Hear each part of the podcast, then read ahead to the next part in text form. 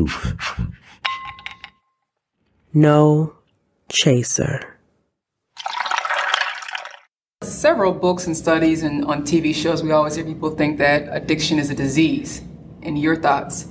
Frank and I talked about it.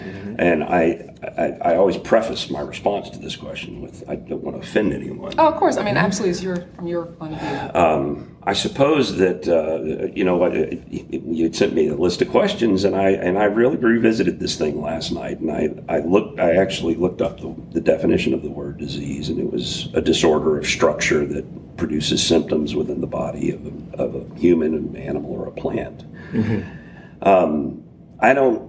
I guess you could say it is a disease somewhat. Right. But when you hear people say that, what I hear is a shifting of blame, a shifting away from somebody's personal responsibility. I have all the sympathy in the world for addicts. Mm-hmm. That is a fruit of my own addiction, because mm-hmm. It changed me completely. Mm-hmm. But you have to own it. And calling it a disease, I think, is a disservice to folks who actually have the real, diseases in the traditional sense. That, mm-hmm. that it's no fault of their own. Mm-hmm. Most of the time, addiction is self-induced. It's something that you do to yourself. Absolutely. So, no, I would say no. I don't see it as a disease. Yeah. Now there obviously are a few people, like we said, that would beg to differ. Again, right. This is your, So, just for the record, your addiction was to opiates and alcohol, yes. Correct? Okay. Yes. Now, what are some myths that you want to debunk? Like, because again, you just broke down what a disease is, so you disagree with it. What are some other myths that may be in correlation with alcoholism and opiates that you want to dispel? Everyone is subject. It can happen to anyone. Mm. It's not. There isn't a flaw within people who become addicts that we don't all share. Mm-hmm.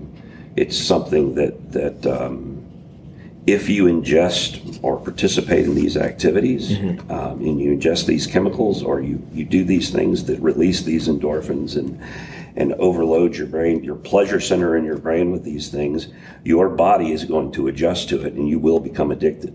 Mm-hmm. I do believe, I warn my kids, you have you are my child, and right. there is a chance that you have the same tendencies that I do, right. But that's more on the mental side rather than the physical. In the physical side, it will happen to anybody. Mm-hmm. It will happen to anybody, mm-hmm. if the conditions are right. And I know that there are a lot of people out there who think that it can't happen to me. I know that because I was one of them. Yeah. Mm. Now, as far as alcohol, how, if any, do you think alcoholism differs from other addictions? The biggest difference is it's legal. It's very easy. It's very easy to get, and that in itself makes it compounds the danger. Right. I was talking to someone the other day about my drinking, and I really envy. I have a lot of envy for the person who can come home and pour himself 3 fingers of scotch and put an ice cube in it, and that's it. Because I couldn't do that. Like the occasional drinker. Right? Yeah. The person who isn't drinking to get drunk. He just he likes the taste and all of this stuff. Mm-hmm. I was never like that. It was.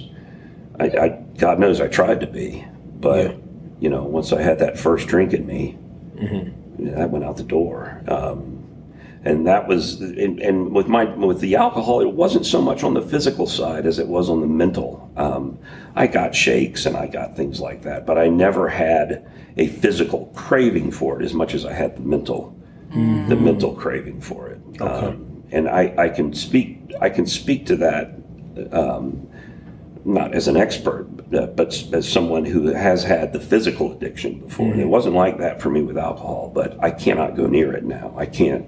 I don't mess around with it now. It's been 14 years now since I had a drink. Which one came first? The opioid, I'm sorry, the opioid or the alcohol? Alcohol came first. Okay. Alcohol came first. I have a chronically bad back. I've had a couple of surgeries, and when I was introduced to the opiate, the prescription opiates, it was like a whole new world for me. And before too long, it was my whole world. It was all that I cared about. One of our other participants out in Washington, Carl, he mentioned that to me, sort of a cross addiction. Mm-hmm. So like you said, you started off with alcohol, and then you become dependent on opiates, mm-hmm. and then it's like after a while one can't be without the other, and it was not your intention, obviously, but it wasn't with me. It wasn't dependence. There was big dependence on opiates. If mm-hmm. I didn't have the opiates, I would get physically ill, and it was really bad. That was, I often say that, addicts lose their souls, and sometimes they don't recover them. Hitting bottom, you can use that expression, hitting bottom, mm-hmm. but it's so much different when you actually do. It's so deep, Mr. Ken. I honestly, that's a great segue into because that was going to be my very next question. When you said hitting bottom, mm-hmm. is how, how did it affect your life, your family, your everyday life?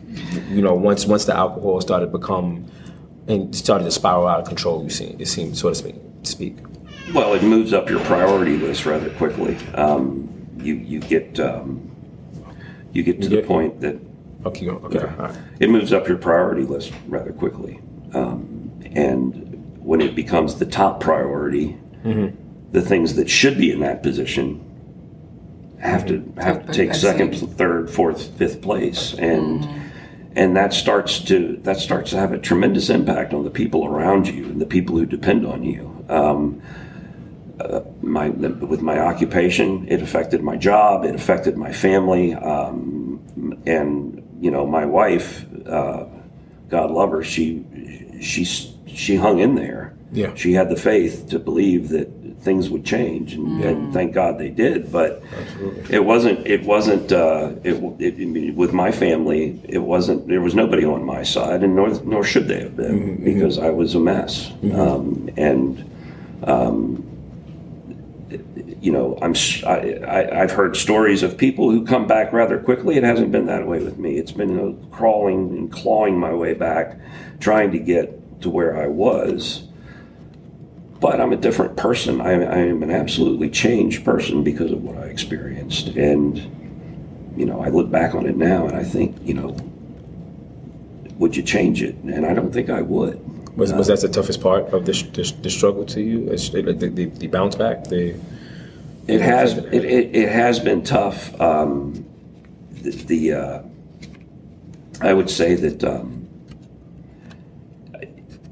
It hasn't been really crawling and clawing back as much as it has been me becoming something different, me becoming a different person, mm-hmm.